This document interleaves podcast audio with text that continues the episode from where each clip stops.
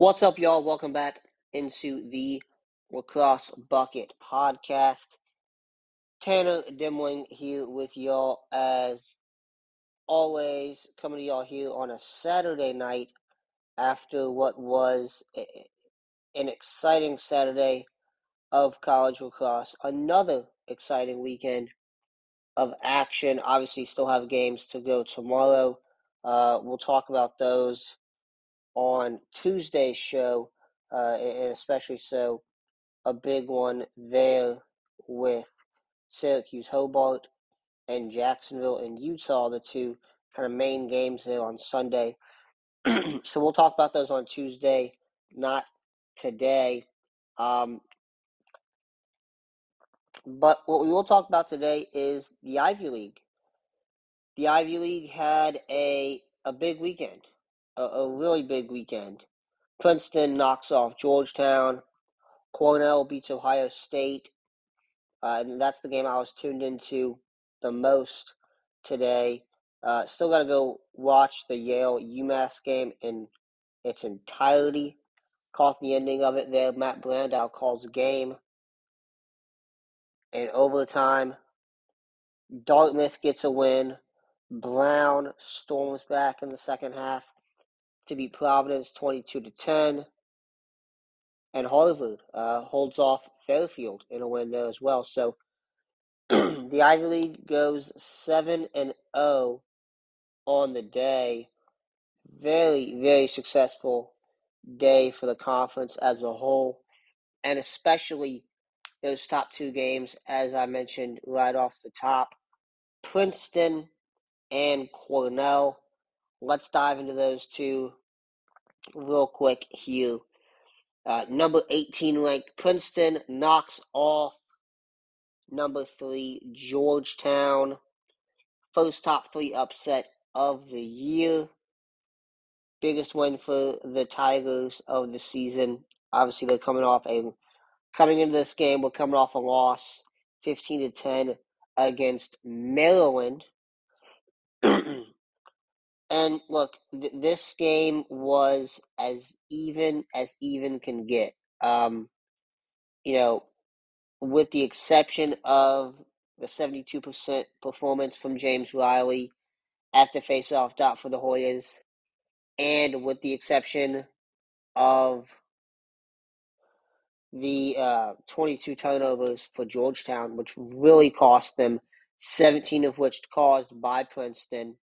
So a really good defensive day for the Tigers. Besides those two um, discrepancies, it was an even game, or pretty even game, I should say.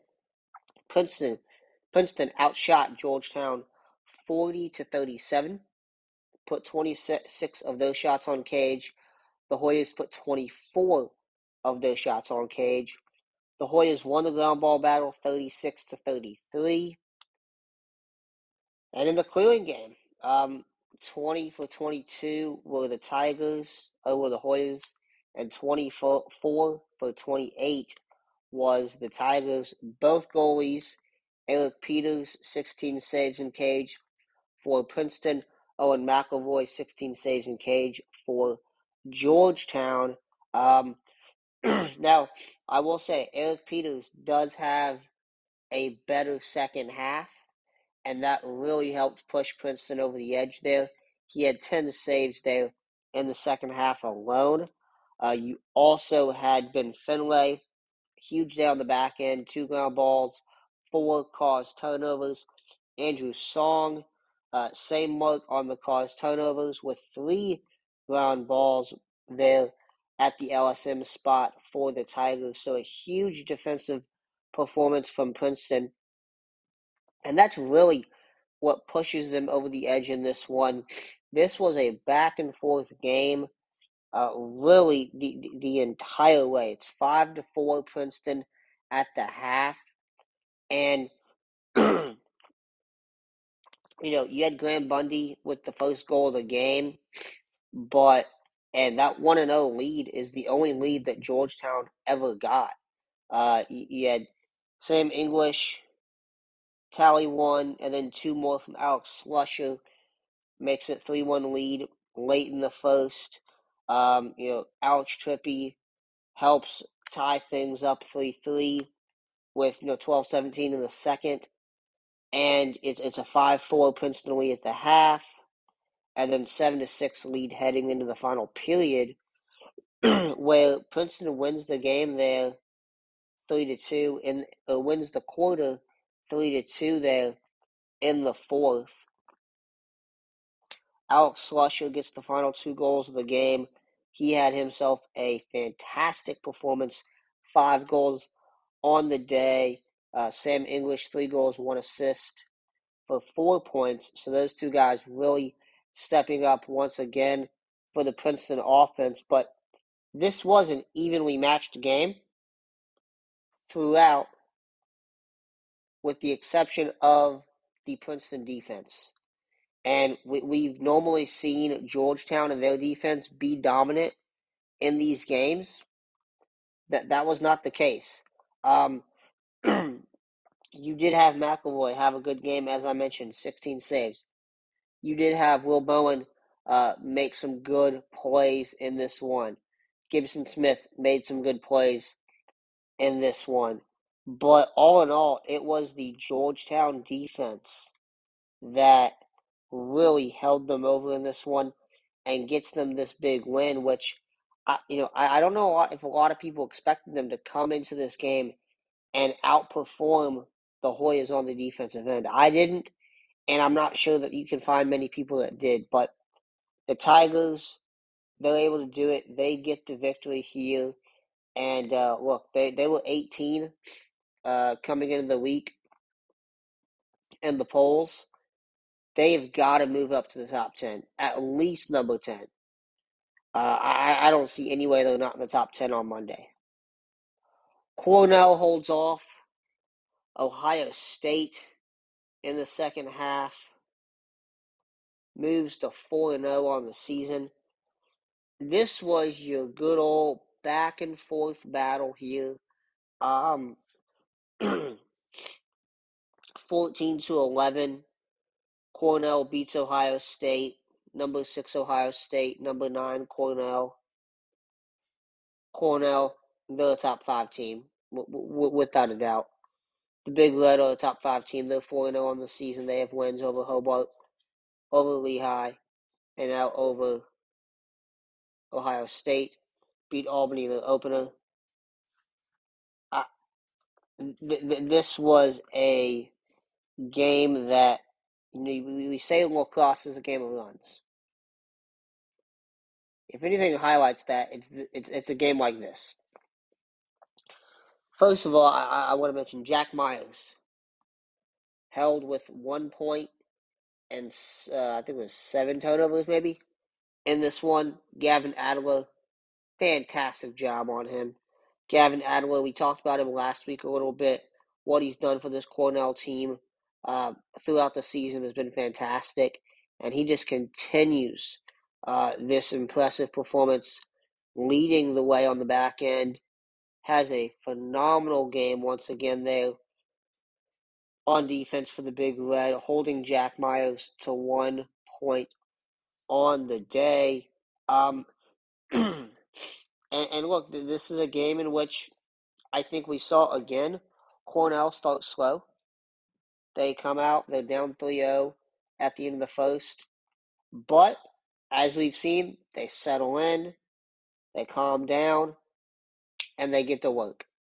And th- this is a big red team that, look, they, they got much much of their success can be credited to the ride. They hold Ohio State to a four of eight mark in the second and the fourth periods alone. So the second period and that final period, four of eight in the in the clearing game, Ohio State went in those two periods alone, twelve of nineteen mark throughout the game. And Ohio State has 17 turnovers there um, in this one as well. Really, really good game from Cornell in the ride. We mentioned Adler, and that defense played very well again. but also Angelo Petrakis has a fantastic game here, 55% at the dot, 16 for 29. They're going against Justin Inacio, which I believe coming into the week he was the number one guy still, uh, statistically speaking, in the country at the face-off dot. Uh, might have been number two, but he was one of the top two guys for sure. And with that included, Petrakis going three for four in the first and six for nine in the third. Um, and, and really, his success, as well as their success in the ride, helped, and, and defensively as well, with Adler and, and Irwin and those guys doing their jobs. Joseph uh, Bartolo also had a strong game at LSM again. Two ground balls, three caused turnovers. Defensively, and faceoff dot is what helped hold this Ohio State team at bay as best as they could in the first, in the third, when they went on that big run. Because Ohio State, you know, it, this it's it's seven four at the half. Cornell goes on a seven goal run in the in the second, and they're just just churning out goals left and right. And then Ohio State was able to tie things up twice in the second half. The first time, nine to nine, thanks to a four goal run, features two from Jason Knox, including a man up goal in the third.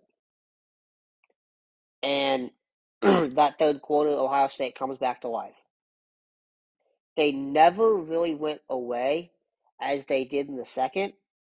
Uh, in that final period, you know, Aiden Blake puts puts Cornell Cornell up ten to nine at the end of the third, and then Ed Sheehan put in one early in the fourth to make it a 10-10 game. That that point there early in the fourth would really be the last chance Ohio State ever had of getting back in this one. You get a four goal run, bookended by CJ Kirst uh, to really seal the deal. Um, but then, like, it's 2.35 left in the game. There's still time left. Sheen gets another one there and makes it 14 to 11. Still a three goal game. You got 2.35 left. Um, you can get some momentum, you can get some opportunities. Um, and that never came that never came. Uh, Petrakis won the ensuing faceoff. Cornell, they didn't necessarily run out the clock, obviously, with 2.35 left, but they run, they run out the clock. Uh, there was a couple shots. Cornell got off, a couple shots Ohio State got off, and uh, holds his place in cage. Caden Johnson holds his place in cage on the other end, and things end, and, and it's a big one for Cornell here. I mentioned again the ride, the face-off success, defense overall, and then this offense again just going in spurts. Now, I think what we need to see from Cornell moving forward is putting that offensive spurts together, putting those offensive spurts together, and sustaining that throughout the game. Not just Oh, a good a good second period, a good fourth. Sustain it, and with this team, they, they, they at the way they're playing right now, can beat anybody. Matt Brandau calls game here against UMass. Um, both these teams, look, I got to go back and watch this full game, but I saw the end of it and then bits and pieces of the second half. Um, both these teams coming off big losses, and look, they, they, they both wanted it. The Shay Cannella Bowl is always fun. Uh, these two coaches, Andy Shay coached under uh, Greg Cannella, uh, one of many great coaches in that Cannella coaching tree. So these two know each other very, very well. These games are always fun, always exciting and that's what today was. Uh, you know, Matt Brandau gets Leo Johnson's shot goes wide. Brandau gets the ball on the restart, and, and it looked like the, the UMass defender wasn't even like set. Uh, and it was a quick restart, and I think he thought they were going to settle down, but they didn't. As Brandau, you know, he's like plays his stick. I got ball, I got ball. Telling the left, blow the freaking whistle. Once that whistle blows, he sprints to GLE, is able to get it, and, and you see the late reaction there from the from the defenseman to get in place, and he eventually does. Brandau gets takes some contact, creates separation, just turns around and stings it right past Matt Note in cage, and uh, that's a final.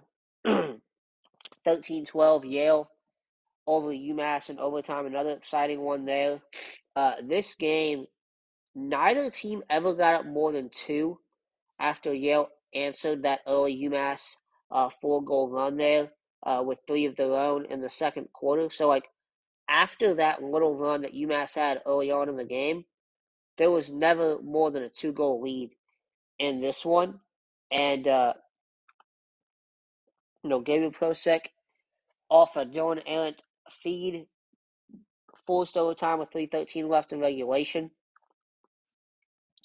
That was the third tie in the fourth quarter alone, fourth tie in the second half overall. So this was a tight, tight game, uh, really throughout. Neither team able to ever fully sustain that momentum. Um, and, and it ends just as you would expect a game like that to end in overtime.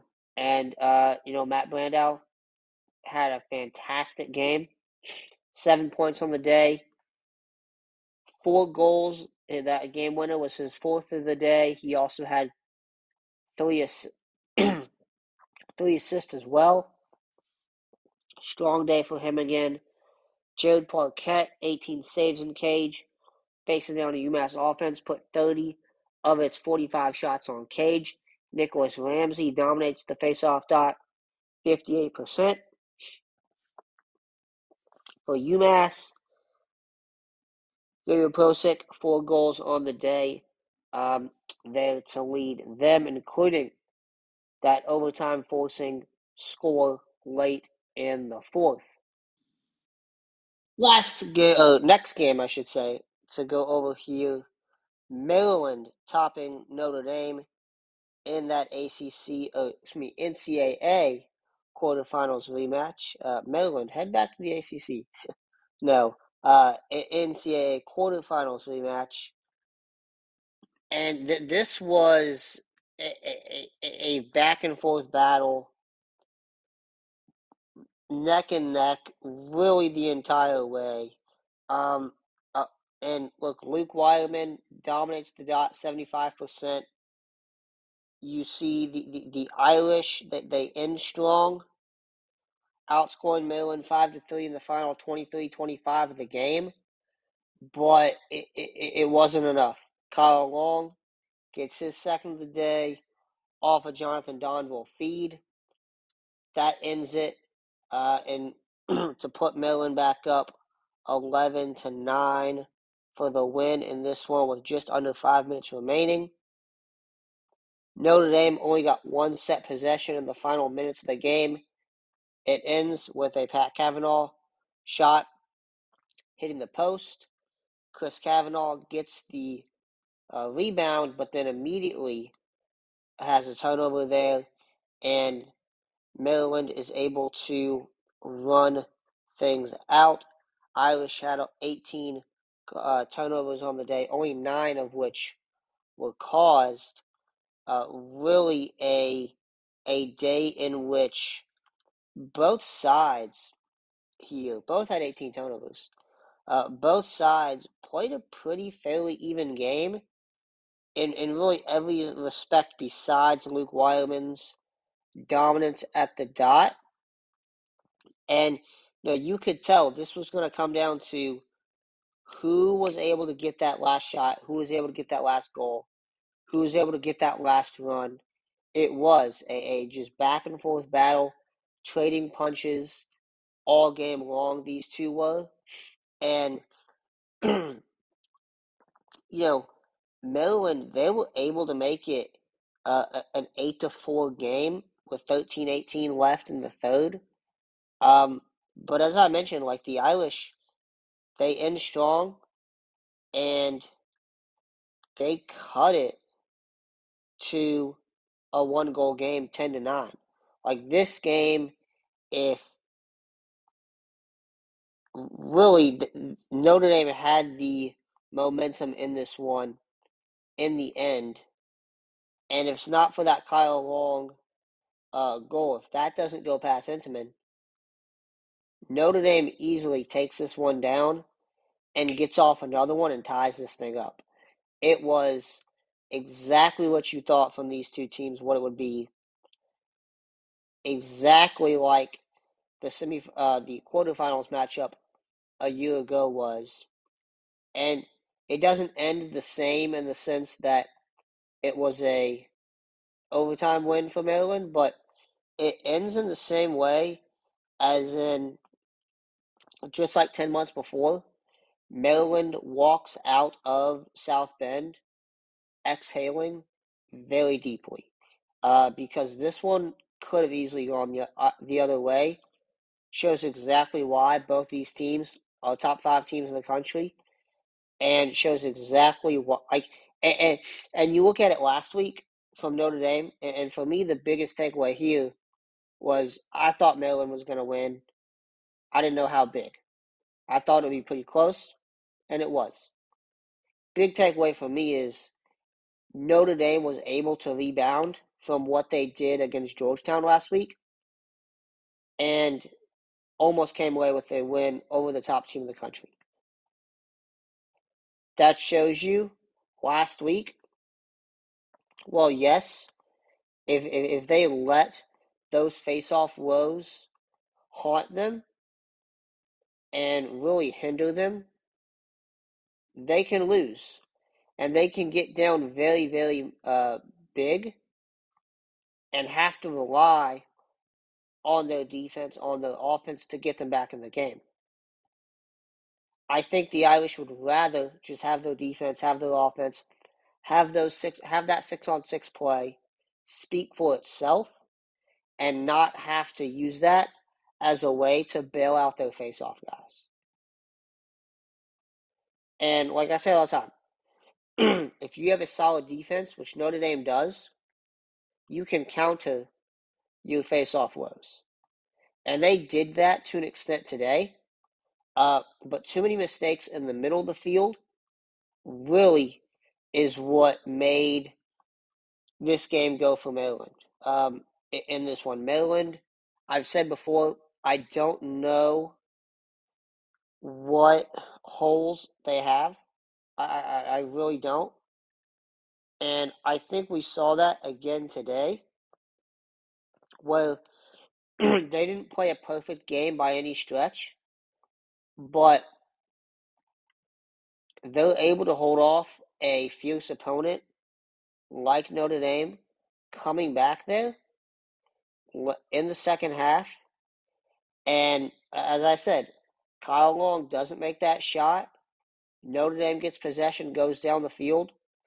This is easily a, a, a game that could have headed into overtime. Easily a game that could have gone the way of the Irish.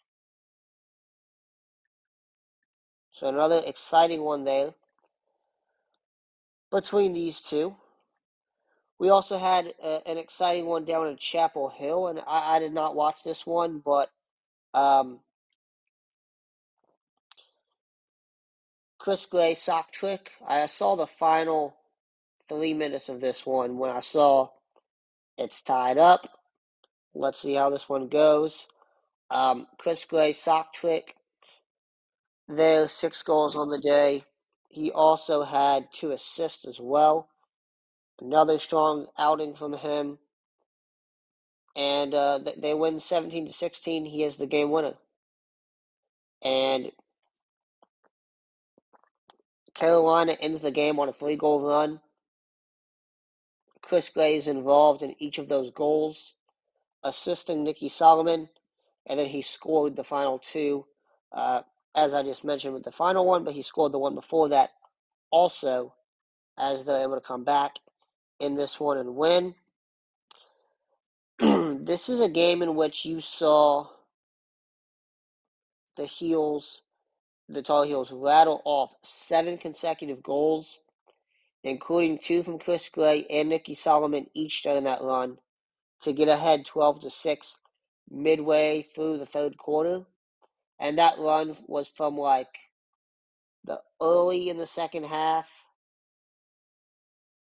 uh, late in the second in the in the first half, through like the midway point in the third, and they're able to kind of pull away. It it appears, but then Denver turns around and does almost exactly the same thing.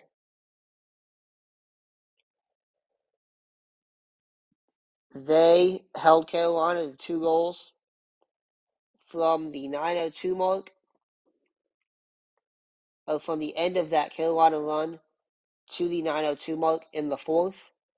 Pioneers get 10 of their own. You get a 10 2 run, jump back ahead 16 14. Credit to the Carolina defense, able to hold the Denver offense at bay for the final you know, five or so minutes of this game as uh, final nine minutes of this game, I should say.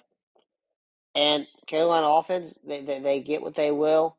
Um, this was Alex Stathakis' is day at the dot, 57% for Denver.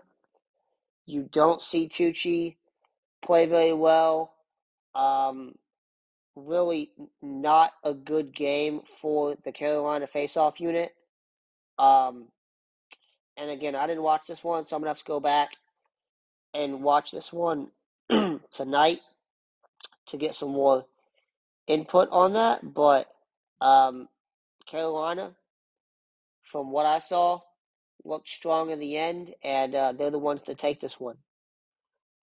Virginia, oh, let's go with this one real quick. Rutgers escapes Stony Brook. Um, I, I gotta tell you, Stony Brook, they gotta be a top 20 team this week. Got to be. Uh, look, they were told can't play in the America East uh, tournament because you're leaving us. What do they do? They answer by playing a heck of a season so far. Um, and they almost take down Rutgers. 17 to 16 win for the Scarlet Knights. Two goals, three assists for Mitch Bartolo. Four goals, one assist for Scott. Shane Knobloch, three goals, two assists as well. There, look, Stony Brook, you have Lenz Conlin dominate at the faceoff dot, 24 for 20 mark, or 20 for 24 mark there in the game. And then you have a 24 for 35 mark, I should say, uh, is what it was. And then Anthony Palmer, 16 saves on the day. Uh, really, really good performance from Stony Brook. Rutgers was able to get ahead six, 17 to 12, and they kind of seemingly took control there late in the second half. But Stony Brook, uh, and this was a game that saw five ties in the first three periods, but Stony Brook comes back in this one, answers a four goal run there to end this game and get within one of the Scarlet Knights. They're never never able to get over the hump as Rutgers takes the win, but uh, a really, really impressive battle there from Anthony Gilardi's Stony Brook Seawolves. Penn and uh, well, Penn is the Cardiac Quakers once again. Um, Penn again does not do very well at the faceoff dot. Hudson Bond goes 12, 12 for 21 for Penn State. But, uh, and, and this is a Penn State team that I think is a lot better than what we saw early on this season. as we get towards the mid middle portion of the season, they get better. Uh, so credit to them in this one, but a 10-9 win for Penn over Penn State. James Shipley with the game winner. No, no team ever got more than a two-goal uh, lead in this one. And yeah, think things all knotted up at two at the end of the first. And then it's a 5 4 Penn halftime lead, 8 7 lead heading into the final period of play for Penn. And, you know, Mark Sickler, his third of the game, ties things up again at 9 late in the contest. James Shipley calls game. I thought both these defenses played very well in this one. Really holding each other's each each other's offenses at bay. Um, and and Penn comes out on top in this one, uh, and, and at the last second as well. Like this was going to overtime. James Shipley finds a lane to get a shot off, gets it off there uh, with one second left. It goes in the cage, and uh, the Quakers get the win. Really, a really evenly matched game here as well. Had a lot of back and forth, game of runs, evenly matched games today, and this was just another one. Um, Dylan Gergar, four goals for Penn. Sam Handley had himself a hat trick. Patrick Burkinshaw, 14 saves in cage. Um, again, Penn is able to get some opportunities in transition, but I thought Penn State's D did as best of a job as I've seen handling that transition offense um, outside of Georgetown. So credit to them for that, but uh, the Quakers come out on top in that one. Virginia, 19. Johns Hopkins, 8. The Doyle Smith Cup goes to Virginia. Um, I'm not even going to talk about this one. I flipped this on um, for a second, flipped it right back off. Uh, Connor Shellenberger, eight points in this one, three goals, five assists. Peyton Cormier had himself a sock trick.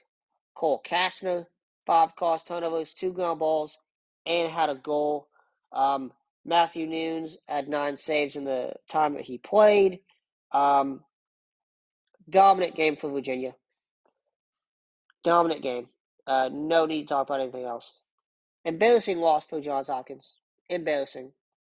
Uh, and, and Hopkins fans, y'all should be disgusted. Absolutely disgusted. Just as Syracuse fans should be disgusted what happened on Wednesday. Some other things to touch on here. Michigan, after getting down 3 0 early, trounces Delaware 18 8. Five point game from Josh Zawada that helps him break the Michigan single season points record in the first week in March, which is insane. Duke beats Richmond 14 to 8.